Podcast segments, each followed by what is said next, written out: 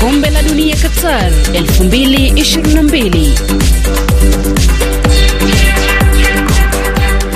Na msikilizaji, kombe la dunia mwaka 2022 kule nchini Qatar, dakika ya 36 saa za Afrika Mashariki, Argentina magoli mawili, Ufaransa sufuri.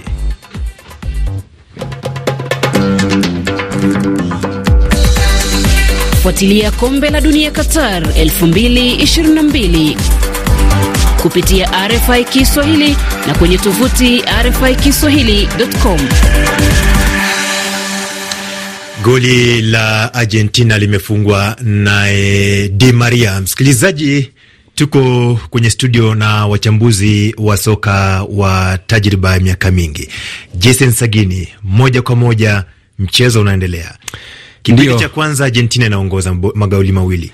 Ndio, na ni mchezo hisia sana. Ukiangalia hapa, Di Maria anafunga bao na kisa anafuatwa ama kugubikwa na majonzi yale ya furaha, manake e, wanafukuzia taji lao la tatu na pia wanafukuzia taji lao la tatu taifa hili la Argentina, pia taji la kwanza kwa Leo Messi amefunga goli la penalti, penalti ambayo kidogo imekuwa na gumzo sana. Penalti haikuwa penalti, mimi nafikiri kwamba haikuwa penalti, maana ukiangalia ndio kuna contact, manake waligusana Dembele na Di Maria, lakini e, nia ya Dembele kumgusa Di Maria haikuwa mm -hmm. nia mbaya ilikuwa tu alikuwa kwenye sebule pale, lakini hakuwa ameelekeza mguu wake wa kulia katika mguu wa kushoto wa Di Maria, kwa kwamba labda ndio kuna contact, lakini nia haikuwepo ya kumwangusha kwenye sebule. Paulo Nzioki, penalti si penalti? Ningekuwa mwamuzi bado ningeitoa penalti. Aa, kwa sababu wanasema mguso wowote ule ndani ya kijisanduku uh, inamaanisha kwamba umeathiri mchezaji ambaye ana mpira mm -hmm. na ukimwangalia Angel Di Maria uh, sio fainali yake ya kwanza kucheza, ni mchezaji ambaye amecheza fainali nyingi tu, kwa hivyo anajua fainali ushindwa kivyovyote vile mm -hmm. uh, unaweza ukaangalia ukasema ni kweli pia Ndembele labda hakuwa na nia, lakini uh, mchezaji Angel Di Maria amekuwa mjanja zaidi na Osman akatengeneza mazingira ya kupatikana kwa penalti. Mm. Kama hakuwa na nia Ingati, mbona kwenda katika mfumo wa VR? Akaangalie kushauriana na manake kuna ile option ya kuangalia labda kwa hakika kama ni kweli kuna nia ama kuna nia. Manake mimi naamini kwamba ndio ndio kuna contact, lakini mbona asiangalie katika ule mfumo? Manake kwa aina fulani ni kana kwamba alikuwa amekwenda kuogelea kupiga mbizi Di Maria. Dakika ya thelathini na nane bado Argentina anaongoza kwa magoli mawili. Argentina, Paulo Nziuki ilishinda taji la kombe la dunia mwaka elfu moja mia tisa themanini na sita. Najua wengi humu ndani yako wamezaliwa, ni mi peke yangu nilikuwa nimezaliwa, maana nizaliwa mwaka elfu moja mia tisa themanini na mbili. Ah, labda mzee wa idhaa pia Robemi Nangwa. Mm. Ah, kuna mzee wa kazi pia Pole Mile, eh, labda Ruben Lukumbuka, labda walikuwa wamezaliwa zama hizo. Mm -hmm. Na ni katika fainali ambayo uh, goli la Diego Armando Maradona limesimama hadi leo hii uh, kusemekana kwamba ndilo goli bora kuwahi kushuhudiwa katika kombe la dunia. Yeye mwenyewe anasema ni mkono wa Mungu. Mm -hmm. Watu wengine wakisema ni mkono wa Diego Maradona. Sasa leo hii Messi naye anatarajiwa kwamba labda atakuwa anaifanyia timu ya taifa ya Argentina kitu angalau kwa miaka yake maisha yake akichezea timu ya taifa aonekane pia, kwa sababu alitabiri Diego Maradona wakati yupo hai kwamba huenda labda Argentina itakuja kubeba taji hili na Messi atakuwa mchezaji muhimu sana katika timu hii ikija kubeba taji. Labda siku ni leo. Uwezo wa Ufaransa kurejea mchezoni? Upo, maanake ukiangalia mwaka elfu mbili kumi na nane kule Urusi katika raundi ya kumi na sita bora ni kwamba mechi hii ilishia kwa magoli manne kwa matatu akipata ushindi Ufaransa, na sasa hivi ipo mbili sufuri. Kwa kwamba bado mchezo upo wazi, manake pia vilevile vile licha kwamba na makosa mengi sana Deble, lakini bado nafasi, manake ingawa kule mbele kuna Mbappe eh, kuna Dembele mbele, labda kwa njia moja nyingine ameathirika kisaikolojia, lakini naamini kwamba bado wana ile kasi na mori na ari ya kuweza kuregesha magoli, manake bado kikosi ni kizuri ndio, lakini bado muda muda bado uh, ni mchanga. Umezungumzia kisaikolojia mm. Paul Nzioki, unadhani bao la kwanza mkwaju wa penalti Messi anafunga liliwaondoa Ufaransa mchezoni? Uh, ama kweli ukiangalia ndani ya fainali fainali yoyote ile, ukishafungwa goli la kwanza, bila shaka mashabiki wanaanza kulialia na pia wachezaji unapata kwamba motisha sio ile ambao walikuwa nao wakianza mechi. Kwa hivyo ndio goli la kwanza limewaadhiri. Sasa itategemea watakavyokuja katika kipindi cha pili, kwa sababu nikiangalia mbinu ya mwalimu Lionel Scaloni huenda katika kipindi cha pili akaja kwa mbinu ya kujilinda zaidi, na ukiwapea Wafaransa mpira sidhani kama wana hatari yoyote. Nadhani ni hatari zaidi wakiwa wana mpira, kwa sababu wana wachezaji ambao wanaweza wakaleta madhara kwako ukijiachia vibaya kwenye safu ya ulinzi. Sagini, unazungumziaje mabadiliko aliyofanya pale, anafanya badiliko mkufunzi Didier Deschamps, anamwondoa anafanya badiliko mbili kwa mpigo, wanaingia Thuram na Kolo Muani ambaye alifunga bao katika mechi ya nusu fainali, na nafikiri kwamba labda kama ulivyozungumza Paul kwamba kisaikolojia tayari wameshaathirika, manake magoli mawili ndani ya kipindi cha kwanza. Nafikiri kwamba sasa hivi timu ya taifa Ufaransa haipo katika hali nzuri kisaikolojia na pia kimchezo, maanake naamini kwamba aondoka Olivier Giroud na anaingia Kolo Muani ambaye ni kinda. Kwa nafikiri kwamba zile mbinu ambazo walikuwa wamekuja nazo awali za Giroud na Mbappe na Dembele labda hazifanyi kazi, maanake washasoma mbinu hizo mabeki ya timu ya taifa Argentina. Kwa nafikiri kwamba kuweza kumwingiza ndani Kolo Muani ambaye wengi hawamjui hawamtambui Argentina, labda itakuwa inabadilisha mchezo na kuleta angalau sura mpya katika kikosi cha Deble. Kuna mkosi wa bingwa mtetezi kuhifadhi ubingwa mara mbili, upo ndio, na nafikiri kwamba si, si mkosi, nafikiri ni presha, maanake mm. unafukuzia una presha mara mbili. Presha ya kwanza ni unyakue kombe na presha ya pili ni kutetea ubingwa. Kwa hiyo inakuwa ni presha maradufu uh, dhidi ya Argentina ambao wao hawana presha kubwa. Presha yao kubwa pekee ni ya mchezaji Messi, maanake anafukuzia taji lake la kwanza na nafasi ya mwisho kunyakua kombe hili nafasi ya mwisho ya Messi kunyakua kombe hili. Tunazungumzia mchezaji bora katika makala ya mwaka huu, mwaka elfu mbili ishirini na mbili kule nchini Qatar. Upande wako Paulo Nzioki, unadhani wewe utampa nani mchezaji bora? Uh, nikiachiwa jukumu hili na FIFA nitamwendea mchezaji Sofiane Amrabat, uh, taifa la Moroko Uh, labda amekosa bahati kwa sababu hayupo ndani ya fainali. Bila shaka najua mchezaji bora ataenda kutoka kwenye hawa wawili ambao wanacheza ndani ya fainali. Mm. Lakini ila nakaa na hilo Paul, manake angalia mwaka elfu mbili kumi na nane katika kombe la dunia kule Urusi alishinda taji hilo la Golden Ball Luka Modric, lakini hakushinda kombe la dunia. Alikuwa nafasi ya pili akiwa na Croatia, lakini alifika finali, alifika finali na alikuwa na magoli mawili na hakupiga pasi sita moja peke yake, hakupiga sita moja. Na katika kombe hili bado Modric yupo katika zile mbio za kuwania taji hilo bado, manake ameisaidia sana Croatia kufika hadi hatua ya nusu finali na kumaliza nafasi ya tatu katika kombe hili la dunia. Na ni kwamba amekuwa mchezaji nguzo muhimu sana kwa Croatia, manake yeye ndiye amekuwa kiungo wakati ambaye amekuwa mbunifu sana kuzalisha mapasi mengi na pia kuzalisha uh, niseme nafasi nyingi za kutoa magoli kwa taifa la Croatia katika kombe la dunia kufikia sasa. Manake yeye nafikiri kwamba eh, ndiye ametoa uh, pasi nyingi zaidi kumliko Griezmann ambaye Griezmann ametoa nafikiri eh, nafasi kama 21. Kwa nafikiri kwamba bado tajilo litakuwa namwendea bado Modric, kama si Modric basi Messi, lakini kwa Messi nafikiri ni kwa aina fulani, maana kwamba maana kwamba ameisaidia Argentina kuweza kushinda ubingwa. Mm, wame maana yake ni mara ya mwisho. Sagini amemtaja mchezaji mchezaji Antonio Griezmann ni mchezaji mmoja ambaye amekuwa ni kiungo muhimu sana kwa timu ya taifa ya Ufaransa. Hapo ndicho kitu ambacho kinanifanya namtoa Luka Modric nje, ndo mm. maana naamini yeah. mchezaji bora atoka kwenye hii fainali. Tumemzungumzia mchezaji bora, goli bora katika kipute hiki cha mwaka huu, goli la nani linasimama? uh, Goli langu ambalo labda ningelichagua uh, nitalichukua goli la Yusuf Enesri eh, kwa sababu tu anatoka Moroko, lakini pia kuna, eh, kuna magoli mengi ambayo pia yamefungwa kwa ustadi mkubwa. Ukiangalia goli la Vincent Abubakar ilikuwa uh, ni Cameroon dhidi ya Serbia. Ukiangalia goli la mchezaji Richarlison wa Brazil, ukiangalia pia goli la Kylian Mbappe dhidi ya Poland. Kwa hivyo magoli ni mengi, lakini naamini goli ambalo litachaguliwa hapa litakuwa ni goli bora kati ya magoli bora. Unajua, katika uteuzi wa magoli bora ingati unaangalia sana ubunifu na mbinu ambayo mchezaji ametumia kuweza funga bao. Manake kwa mfano kwa goli la Richarlison mm -hmm. alitumia mbinu ambayo kidogo ni ustadi wa hali ya juu, manake ilikuwa ni pasi kutoka upande wa kushoto, akaja kwenye hewa tu kabla ya kutua chini, akaruka kutumia mbinu ile ya ya baiskeli ya baiskeli kuipenda, na akafunga bao ambalo kidogo linakuacha wengi mdomo wazi. Lakini pia goli la Vincent Abubakar wa Cameroon dhidi ya Serbia mm -hmm. ambayo alikuwa ameingia kama nguvu mpya kwanza kabisa, alafu baada ya hapo ni kwamba alikwenda kumchenga beki, lungumzia beki kwa jina la Milinkovic Savic ambaye alikuwa ni goalkeeper wakati huo, beki alikuwa ni Manja Maximovic, akamwacha hoi, kisha -hmm. baada ya akaweza kumwangalia golkipa amesimama wapi Savic Milinkovic, na akafanya loop in, kwa maana kwamba kuinua mpira juu ya kichwa chake golkipa. Nafikiri kwamba mbinu hiyo ilikuwa ni hali ya juu, manake pia alitumia utulivu wa hali ya juu ya kupata goli hilo la mchezaji huyu Vincent Abakar. Dakika ya 45 zimeongezwa dakika ngapi pale Nzioki? Una macho mazuri sababu bado kijana mdogo, na dakika ngapi zile? Saba. Hiki kiwambo tumewekewa hapo na fundi ni kikubwa zaidi, lakini msikilizaji, mimi tatizo ni dakika saba ambazo zimeongezwa hapa. Tatizo langu ni macho, nafasi labda ya Ufaransa kutafuta kutafuta goli la kwanza, ndio wajue tuna kibarua cha kutafuta goli moja wakiingia katika kipindi cha pili.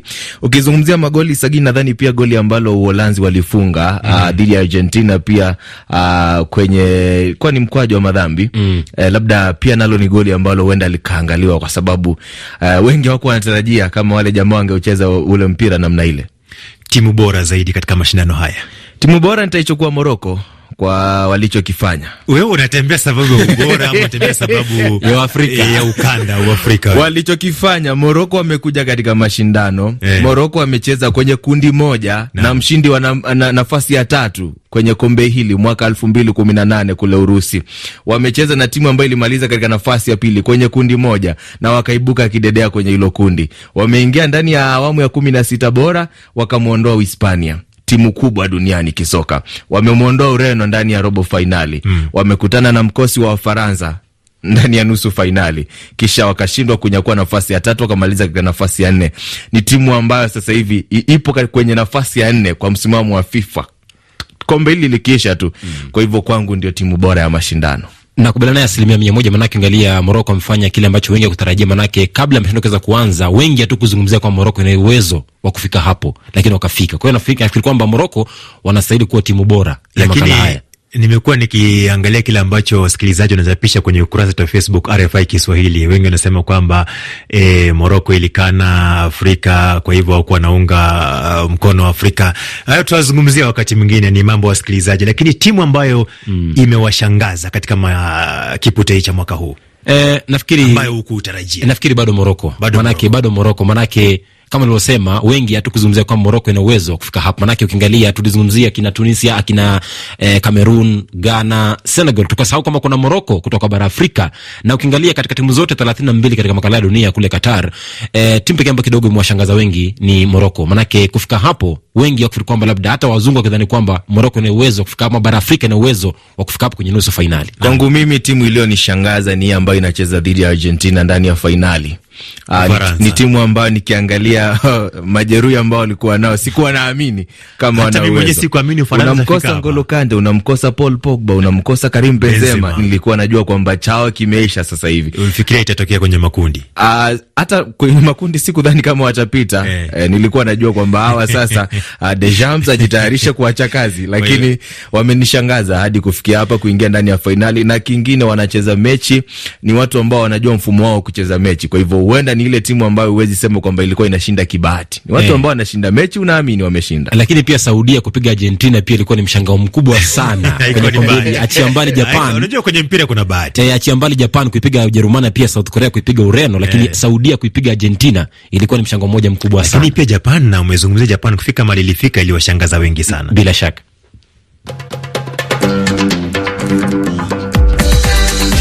Fuatilia kombe la dunia Qatar 2022 kupitia RFI Kiswahili na kwenye tovuti RFI Kiswahili.com. Mechi inaendelea. Uh, kipindi cha kwanza karibia kikamilike, bado Argentina anaongozwa kwa magoli mawili kwa sufuri dhidi ya Ufaransa. Paulo Nzioki, upande wako wasikilizaji wanasema nini? Upande wangu unamwona Kasore Ruhindukira anasema ha, Ufaransa wataisoma namba. Ah, Matikiti Mohamed anasema kila la heri kwa timu zote mbili. Eh, Daktari Moshi Peter anasema kila la heri kwa Ufaransa. Kisha Jiru Eli anasema Wafaransa tunawatakia ushindi. Namwona Kabanzi jina akiwa DRC tarafani Moba Nun anasema asante sana RFI Kiswahili, nawapata vizuri kupitia redio Marungu FM. Naitakia Ufaransa ushindi wa goli moja tu, lakini e, umekwenda segemnege, manake wapo nyuma mbili sufuri. Lakini Joseph Kataya Bakara anasema kwamba Ufaransa watachukua kombe. Kasore Ruhindukira anasema kwamba jina tunabeba. Matikiti Mohamed anasema kwamba kila heri kwa timu zote. Nayemwona Joseph Kataya anasema kwamba bye bye World Cup Qatar mwaka huu. Naye Simone Luambaya akiwa DRC Makobola anasema ninayo imani kubwa e, kama France itachukua kombe la dunia kwa mara ya pili, na watakia Le Bleu ushindi mwema. Naona Kasore Ruhundikura yuko kila mahali, Yuko kila sehemu. wasikilizaji wetu wanatufuata kwenye ukurasa wa Facebook RFI Kiswahili, tunawapenda. Na msikilizaji, nimezungumzia Facebook RFI Kiswahili. Kumbuka kujiunga nasi na utufuate, ama kwa Kiingereza tufolo, ili upate matangazo yetu moja kwa moja, usikose jambo lolote. Tunarejea kwa kipindi cha pili. Paulo Nzioki, Ufaransa ifanye nini kurejea kwenye mchezo? Ufaransa kitu cha kufanya sasa hivi ni waendelee tu kusalia kwenye mfumo wao. Mfumo wao ni upi? Mfumo wao ni kukaa nyuma, kusubiri mpira na kusubiri mpinzani afanye makosa, kwa sababu wakiamua kwamba mbinu yao sasa itakuwa ni ya kuumiliki mpira, Argentina itawadhuru. Unadhani Argentina yakuja kufanya nini? Inaongoza kipindi cha pili kipindi cha pili Argentina, kocha Lionel Scaloni anakuja kuambia wachezaji wake kwamba zidi kushambulia, manake huwezi jua huu ni mchezo soka ambao sote hudunda na pia na pia huna heshima, manake huenda wakarejea Faransa na kupata bao, na wakipata bao moja peke yake ndani ya kipindi cha kwanza, basi watakuwa nafasi nzuri ya kupata goli la pili kipindi cha pili. Sidhani kama wanaweza kupata kipindi cha kwanza, maana kinaelekea kukamilika. Dakika ngapi zimebaki? Mbili, hata si mbili, moja mm. Eh, ikamilika kipindi cha kwanza, na ujue pia ingati kipindi cha pili, mbinu ya kuharibu wakati tatumika sana na timu ya mwalimu Lionel Scaloni sababu ni baadhi ya mbinu tu katika za fainali kubeba ushindi, kuja kuweka basi kuziba mchezo. Aa, kawaida ni mbinu yake amekuwa akiitumia, ambapo amekuwa anatumia mabeki watano na viungo wanne, kisha mchezaji mmoja Lionel Messi anashambulia peke yake. Kwa hivyo sio mfumo ambao utakuwa geni kwake kwa sababu mechi inakaribia kwenda mapumzikoni, tuondoke kidogo kuhusu mambo Ufaransa na Argentina, tuangazie Moroko. Mwalimu wa Moroko amesema kwamba mimi nimewaambia wachezaji wangu,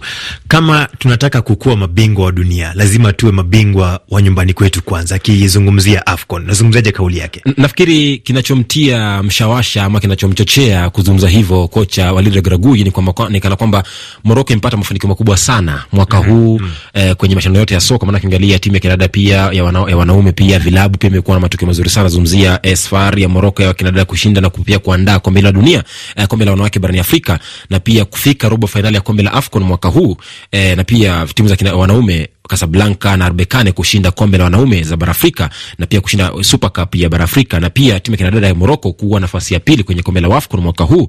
Na pia nafikiri kwamba kikosi cha Moroko eh, wachezaji wake wengi ni wachanga wote, kila mmoja nafikiri kwamba walio umri thelathini na zaidi ni watatu pekee akizungumzia eh, Jawad Eliamik uh, nahodha timu ya taifa Moroko, uh, Roman Sais na mshambulizi Abdelrazak Hamdal ambaye wote hawa miaka thelathini na zaidi. Kwa nafikiri kwamba bado mwaka ujao na ule uwezo, manake kikosi chake kizima bado kitakuwa pamoja katika makala AFCON mwaka ujao. Nzioki, Moroko ina uwezo wa kuchukua AFCON, maana kumbuka kuna Cameroon kule, bado kuna Ghana.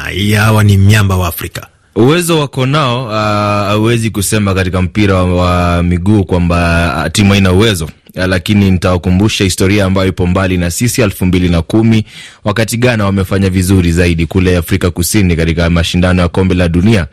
Kilichofuatia ndani ya mashindano ya bara Afrika mwaka elfu mbili kumi na mbili walikosa huo ubingwa. Kwa hivyo haimaanishi kwamba eti wamefika ndani ya nusu fainali, wameanza kucheza katika nafasi ya tatu wakimaliza katika nafasi ya nne, kwamba eti sasa watakuja ndani ya AFCON na watashinda. Aa, kuna timu ambazo pia zimeachwa barani Afrika ambazo labda mashabiki wengi tulidhani zingekuwa hapa Katari zingefanya vizuri. Kuna timu kama ya Nigeria, wa Misri pia wamejilaumu sana. Aa, Senegali pia nao watakuwa wanataka kuonyesha kwamba sisi ndio mabingwa wa bara Afrika. Umewataja Ghana. Kwa hivyo timu zipo nyingi, hata nahisi uh, Tanzania itafuzu na itakuwa nzuri. Kwa haraka kwa haraka kwa haraka tuzungumzie Gareth Southgate ataendelea kuifunza Uingereza. Ndio, na ni kwamba amesema kwamba hata jiuzulu ama ataondoka kwenye klabu ama timu ya taifa ya Uingereza Three Lions, manake amekuwa pale kwa miaka ngapi? Miaka tano sasa kama sijakosea, manake amekuwa hapo na kuwasaidia kuwa nafasi ya pili kwenye mashindano ya Euro mwaka elfu mbili ishirini na pia kumaliza watatu kwenye makala ya Nations League ya mwaka elfu mbili na tisa. Nafikiri kwamba bado mchanga sana na pia bado na ule uwezo wa kusaidia Three Lions kuweza kupata ushindi wake. Wanasema kwamba wao wanasema kwamba kule eh, wanasema kwamba it's coming home, lakini bado haijawahi kutoa nyumbani. Kwa hivyo bado nafasi moja zaidi ya kuweza kuleta kombe nyumbani, iwe ni kwenye Nations League ama kwenye Euro.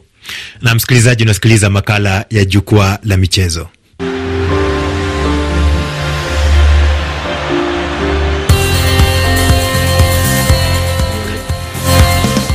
Nam, bila shaka na tukiangazia basi katika makala ya CAF, draw ilifanyika Jumatatu wiki hii, na ni kwamba ilitolewa draw hiyo, na kwenye kundi A wapo Wydad Casablanca ya Morocco, bingwa mtetezi, Petro de Luanda, JS Kabylie na AS Vita. Kundi B inajumuisha Sundowns, Al Ahli, Al Hilal na Cotton Sport. Kundi C inajumuisha Horoya, Simba SC, Raja Casablanca na Vipers, na kundi D inajumuisha Esperance, Zamalek na Belouizdad na Al Merreikh. Na tumsikize kocha wa timu ya taifa wa klabu ya Vipers ya kule Uganda, zungumzia Roberto Oliveira alivyozungumza kuhusiana basi na draw kwenye kundi cha. Yes, uh, we have good opponents. Ndiyo, tumeratibiwa dhidi ya vilabu vikubwa, lakini Vipers pia ni klabu kubwa. Tuliibandua TP Mazembe kwenye awamu ya kufuzu makundi, kwa hivyo wapinzani wetu ni lazima waheshimu Vipers pia kama tunavyoheshimu. Nishaanza kuandaa programu spesheli ya mechi za klabu bingwa laki... Nam na anazungumza kuhusiana na kundi lake ambalo watu wengi labda wanatabiri huenda yeye atakuwa anakutana na Simba na, na atakuwa anaona moto, lakini kikubwa nataka wa makocha wote wawili Juma Mgunda wa Simba na Oliveira wa Vipers waangalie Waarabu sana anasema mheshimu Vipers na klabu kubwa. Na msikilizaji, sisi tunaondoka, tunamwacha Joja Joy akakamilishe matangazo haya. Tutakujuza kwenye ukurasa wetu wa Facebook RFI Kiswahili kuhusu matokeo ya mechi ya leo. Kwa heri kwa sasa.